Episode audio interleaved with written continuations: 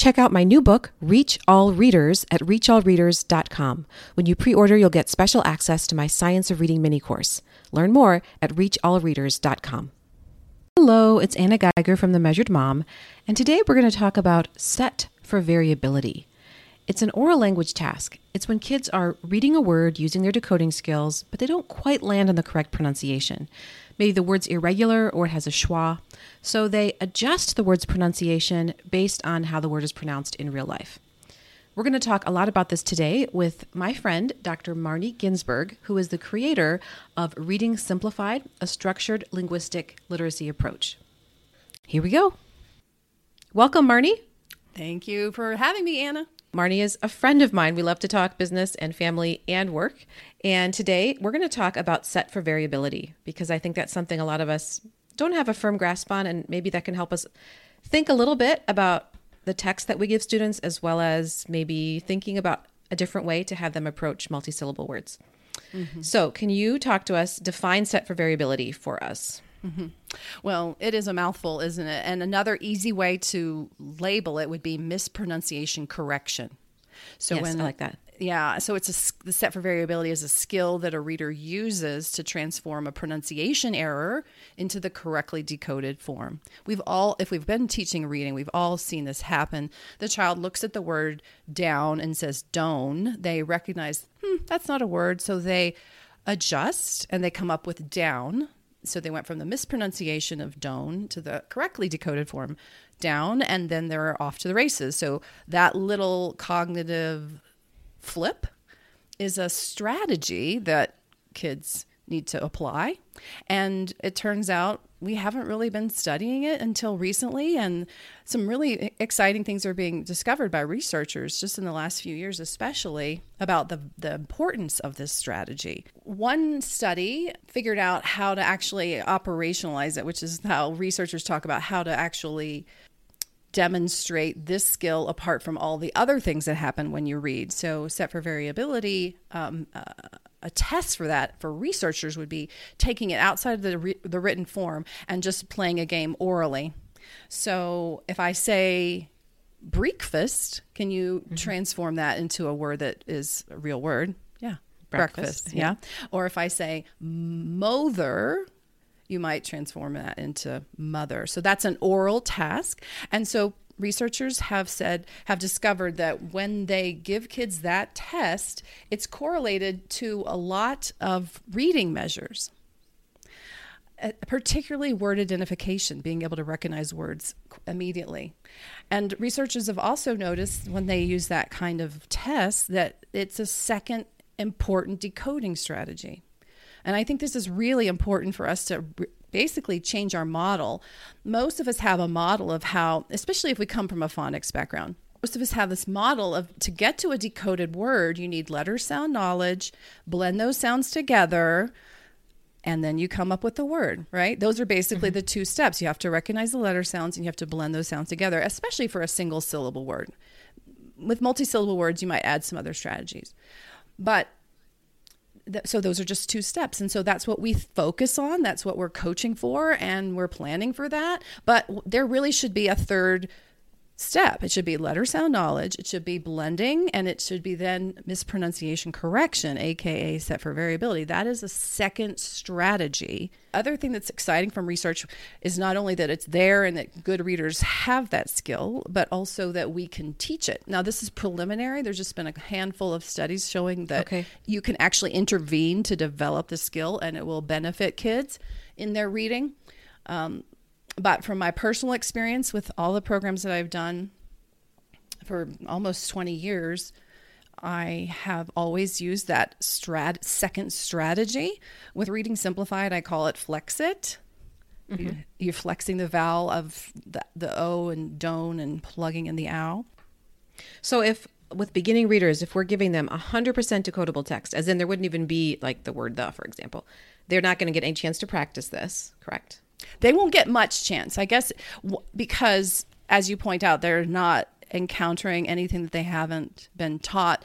I think there might be some chance because even if they've been taught it, doesn't mean they've mastered it. So, sure. Um, you could you I, I think this is an important point anna you could actually bring this this strategy into your teaching from day one so they come say they're reading something that's highly decodable which i um, we could get into that in a minute like with reading simplified the program that i've been working on for about um, almost 10 years now i I advise mostly decodable texts for this reason. Mm-hmm. But even if you have a highly, highly decodable text and they get to the word um, sat and they just kind of whiff on maybe the the ah sound and they say mm-hmm.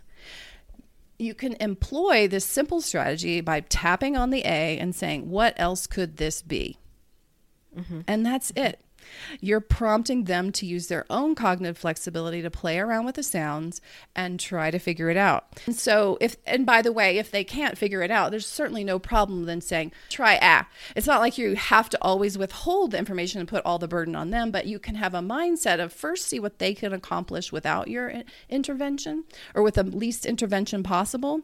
And then if there's frustration or they're not going anywhere, then you can always give them the, the bit of phonics information that they need need. Any other phrases that you would use for coaching besides what other sound could that be? Um, try another. Okay. What else? I like to say some of the times to kind of affirm, say, yes, mm-hmm. it could be. What else could it be? That's really what I do the most. Maybe you can talk to us a little bit about how this applies to multisyllable word reading. So there are different approaches to that. Um, some are very, very structured, some are a little structure, more flexibility. Some mm-hmm. are quite flexible, which is right. what more what you would do. So, talk to us about a, a, sample long word and how you could use set for variability to help someone read it. Mm. When okay. kids are ready, when they can blend a single syllable word pretty consistently, and they've been learning a lot of advanced phonics like the long vowels or the er sound, which could be er and her or girl or earth or fur. Um, once that's coming online for the child, they're probably already ready for the easiest level of multisyllable words, like two syllable words. So we would show them words already chunked. Like the word funny, we would write F U N N, because that's the first chunk of sounds. And then we'd write Y, because that's the second chunk. And notice that we're organizing it by phonology instead of the dictionary, because you don't say fun knee. You don't have two sounds in funny. You have one. So we, because we're focused on speech first, language first. That's how we organize it. So the child sees an example of a, of a word by chunk, and then she would write it by chunks. After she's decoded it, then she would write it and she would say fun, leave a little space, E. So mm-hmm. she gets that modeling um, and explicit examples of several simple two chunk words where it's already displayed and she practices writing it. And we know writing and connecting the sounds is super helpful for for building orthographic mapping or getting words to stick automatically and helping learn phonics information. So, so this is beginning the process of internalizing how to attack multisyllable words, how they function, and it becomes um, more and more uh, it, it becomes easier and easier, I should say, for this child to start to pick up the patterns unconsciously uh, of our language. But that's step one. The step two would be then you move her into a book, whether decodable or or transitional text, or if it, if I have like an older reader, they're immediately into a novel that's that's at their level, and then they come to a word. Maybe they come to the word alternate, and they chunk it wrong, and then we just so we would just cover up the chunks and reveal it chunk by chunk with a little card, maybe our finger. So they would see they would see first all and they would say all and then you would reveal the next chunk and they would say see tur and so they would say alter and then we'd reveal the whole thing or maybe cover up the beginning now and just let them see n-a-t-e and they say nate and they say alternate oh alternate which mm-hmm. basically right there was a little bit of set for variability because they decoded it Nate, but then they realized that doesn't really kind of jive with how they've heard that word. So then they flex into the right sound, which is kind of the schwa. I think that's a schwa right alternate. Net. It's almost mm-hmm. the eh sound. Mm-hmm. So um, we moved from, you know, a word work activity then into print, and then of course we're doing a lot of writing, and they're saying they're writing in chunks. They can mm-hmm. also look at words that are already written that aren't chunked, now this would be kind of phase two. Uh, we just show them a word like difficulties, and then they have to mark where the chunks are.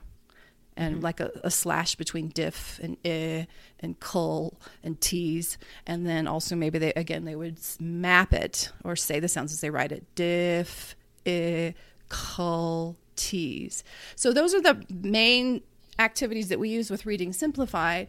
And what we see is that kids internalize more and more about the patterns of syllabication. Mm-hmm. And so we don't need to give them a lot of rules about the types, open, close, for instance.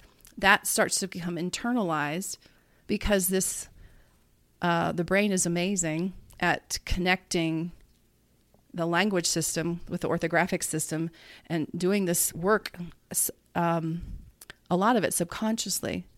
Now, we're going to have our really, truly dyslexic kids that are less skilled at statistical learning. But we can still use the same process and then just have more practice with um, the patterns that we think they're not noticing. And so if that pattern is an open closed type, we could have them sort words by that, but they don't have to label it open or closed, long or short. They could just read words that would and then decide whether it fits if, with the sound of a or the sound of a. So we're focused mostly on the sounds that they hear. They do the work and um, sort those words, and then these patterns do get picked up by them. Can you uh, go back to statistical learning and explain more about that? The big picture is all of us learn oodles of things about the world through subconscious observation of patterns. We observe patterns of people's faces, and uh, there's just so many things that we're learning all throughout our life, particularly in childhood, where we group things together into categories that help us process information in a split second we absolutely have to be told how the code works. Uh, there's very, very, very few people in this world that will deduce it just by looking at those squiggles. We have to be told how it works. We have to be coached into this, into the letter sound knowledge. We have to be coached into these strategies that we've been talking about, blending and um, set for variability, and we have to practice it. But at some point, and the point varies for each individual learner more and more of the learning becomes implicit because it's observed we observe patterns that we see from reading and then we we're not even aware of it but we know we know how to apply the rule. For instance rebecca Treiman has, and her colleagues have done a study where they showed that some first grade readers come to a nonsense word that ends in ead and they don't say Eid, they say Ed, which is a variation on what you would expect. And these are the better readers. So the better readers know that EAM would be EAM. Mm, but mm-hmm. EAD would be ed because they've seen it in the word bread, dead, and instead. Interesting. Yeah. So it's amazing that they can be that young they've not been explicitly taught most likely that sometimes ea is e sometimes it's s sometimes and, and know how to apply it because we're talking about a nonsense word. Because it could be it could be eat it could be ed it could be aid as the mm-hmm. the ea in great. Why are they applying that? They read dead bread enough times that they're subconsciously through statistical learning realizing there's something associated with this ending that's going to trigger me to say, eh. But it's subconscious. That's implicit learning through observations of patterns. So that's that's one way of, for me to explain statistical learning.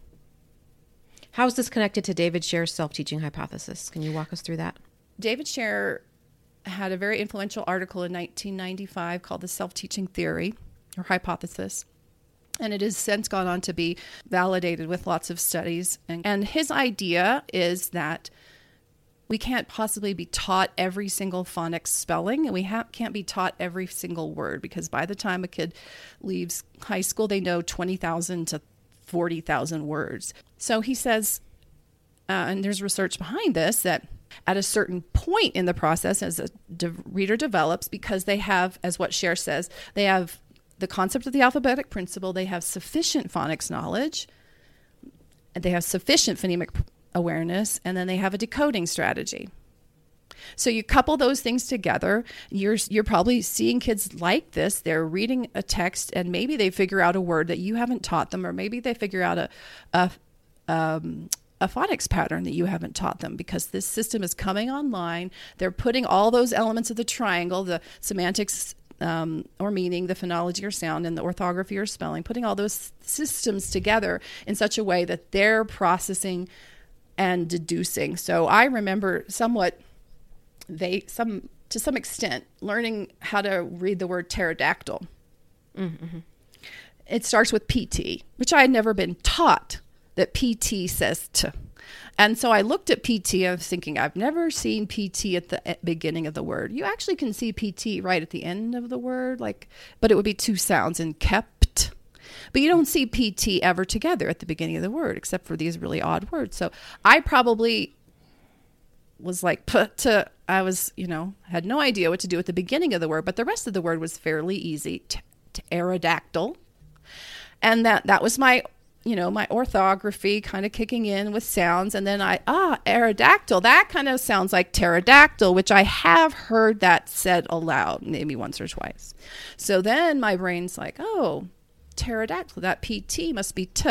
Maybe I wasn't conscious of it because I probably just wanted to get on with the story, knowing me and most mm-hmm. readers. But maybe I read it again. And this time I got a little bit more observation, data. My brain is taking in data of these patterns. And then the next time I saw pteranodon, I might have just gone straight into it and said, pteranodon. So that's statistical mm-hmm. learning, uh, being uh, enabling me to do the self teaching Okay. So it's self teaching of phonics, but also I just taught myself not only PT, I taught myself ter- pterodactyl and pteranodon. And so we want to get our kids as quickly as possible into challenging texts with, with the strong sound based decoding skills that they need to be able to do that processing that I just talked about to uncork the trickiness of a word like pterodactyl. You prepared the way through explicit instruction, giving them good coaching and how to be strategic, giving the bits of information they didn't know along the way, and now they're off to the races. So maybe you can talk about our last point we were going to cover today, which is how how does this work with decodable text and non-decodable text? Um, we know that with balanced literacy, myself and included, and many other teachers were having beginning readers quote read leveled predictable books so they weren't actually decoding the words. They were using cues. Um, so they were getting to the words. They were understanding the text but they weren't technically reading and so we many of us understand that now so now we're, we're not doing that we're having beginners read decodable text and i think that's very useful in, within a phonics lesson for a long period of time but how there's so many questions about there i know there's not research that tells us yet how do we decide that these kids are ready to read other types of text? How does that work? How do we make sure that we're that they have enough knowledge to be successful? It's just kind of very sticky. It totally is sticky. Oh, and you're right, we don't really have a clear cut answer. And I don't think we'll ever actually have a clear cut answer for X percentage on day five of instruction versus X percentage on day 105, you know, it because each child is so different if we begin with the understanding of how word reading develops, that set for variability is part of it, we will be preparing the way for an earlier entrance into transitional text. And I think that's the big idea that I would like to send out there into the world. The highly decodable texts, if we camp out in them, they could limit the child's opportunity to practice set for variability they could also limit the child's opportunity to observe the patterns of our language. They can't really do as much statistical learning if they're spending a whole year in CVC text. Our code is much more complex than that, and they need to understand, first of all, the concept that one sound can have multiple spellings. Like the O can be the O in boat, the O in snow, the O in home, the O in go, the O in show. When we not only move to decodable texts that have that more sophisticated understanding about how our code works, then they can actually have an earlier entree into playing around with sounds and words, which is really what for variability is. They can also have an earlier entree into that information gathering that needs to happen if you're going to be able to do statistical learning. Because when you camp out in one sound, one vowel letter, one sound, it's not how the code works. We need to prepare them for being flexible. And also, they just don't have enough time to observe the patterns because they if they've only if they don't see the OA until they're in their 10th month of school, the beginning of first grade or the second half of first grade, they can't they can't do that sophisticated stuff that Rebecca Treiman's research says is happening in in the middle to end of first grade that a kid could read the EAD and say ed. But I don't I, with reading simplified and and um, all of my tutoring, it's not as if I go straight from a decodable text into a a transitional text and we never see decodable text again. We like to get to about the the fourth advanced phonics sound, third to fourth or fifth advanced phonics sound. It varies based on the child. So they've learned the basic phonics of the short vowels. They've learned O and its various spellings, E and its various spellings, A. And about then, they know a lot of the phonics that will help them with a book like Frog and Toad or Little Bear or Messy Bessey. So we will continue to choose a decodable text to teach them the I sound, and or maybe next week the er sound. But we're also going to be reading a text like Henry and Mudge. Your first and relentless priority is developing that sound based decoding approach that the child has mm-hmm. an attack approach to an unfamiliar word not to look at the picture not to make, make a guess based on the first letter but to look at every sound every symbol read them left to right and um, if that's their first approach, and then the next thing they need to do is to have those words that they've decoded become automatically recognized or become so called sight words. They need to be orthographically mapped. And that takes repetition. And so that's what's so mm-hmm. great about these early transitional texts. They're really designed for these words that they're not automatic with yet to become automatic because they're there it's constrained to, to, how many words are in a text and the, many of them are repeated and they have uh, a lot of high frequency words. What what uh, is important to know is that the top 300 words represent about 65% of written english. Mm-hmm. so let's teach our kids to decode those words and see them enough so that they can quickly get into henry and mudge Mm-hmm. And then they reread Henry and Mudge, and those words become solid. Once those words are automatic, then they can start to really, that's again part of that hockey stick. That's when you start to see um, an explosion in their self teaching and their recognition of lots of words because they're, to some extent, they're kind of blowing by all these high frequency words those are not hard all they have to they they read everything really rapidly and then they get to a hard word like um, challenging, they might slow down and work on that. But then they see words like said and the and into and from and over and mother, and those take no mental energy. So mm-hmm. if we could release more phonics information to kids earlier, those words would be easier. Well, thank you. This has given us a lot of things to think about. Um, are there any specific uh, things you want me to share in the episode? I always recommend our activity Switch It as a mm-hmm. preparatory activity. And so we have that resource at our website. Um, your goal is to get the kids obviously to learn the letter sounds, but then also to push them into higher and higher levels of phonemic difficulty. So keep raising the bar with the words in those word chains. Don't just stay at three sounds. As soon as they can do that to some extent, push them to four sounds and then push them to okay. five sounds. And we, at the end of that, we even do switch it with nonsense nonsense words. So we're really okay. still pushing that cognitive flexibility of sounds and symbols, which I think prepares the way for set for variability. So a lot of people, no matter what curriculum they're using, can fold in that activity within because it just takes about five minutes once you get the hang of it, and it it kind of hits a lot of skills and strategies that kids need. Wonderful. I will link to any um, workshops that I find that you've got um, free oh, online you. as well as your website. And thank you again so much for taking time to talk to us today. It's been my pleasure, Anna. Thank you.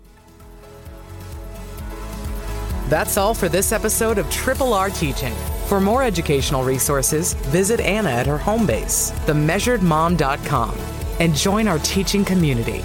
We look forward to helping you reflect, refine, and recharge on the next episode of Triple R Teaching.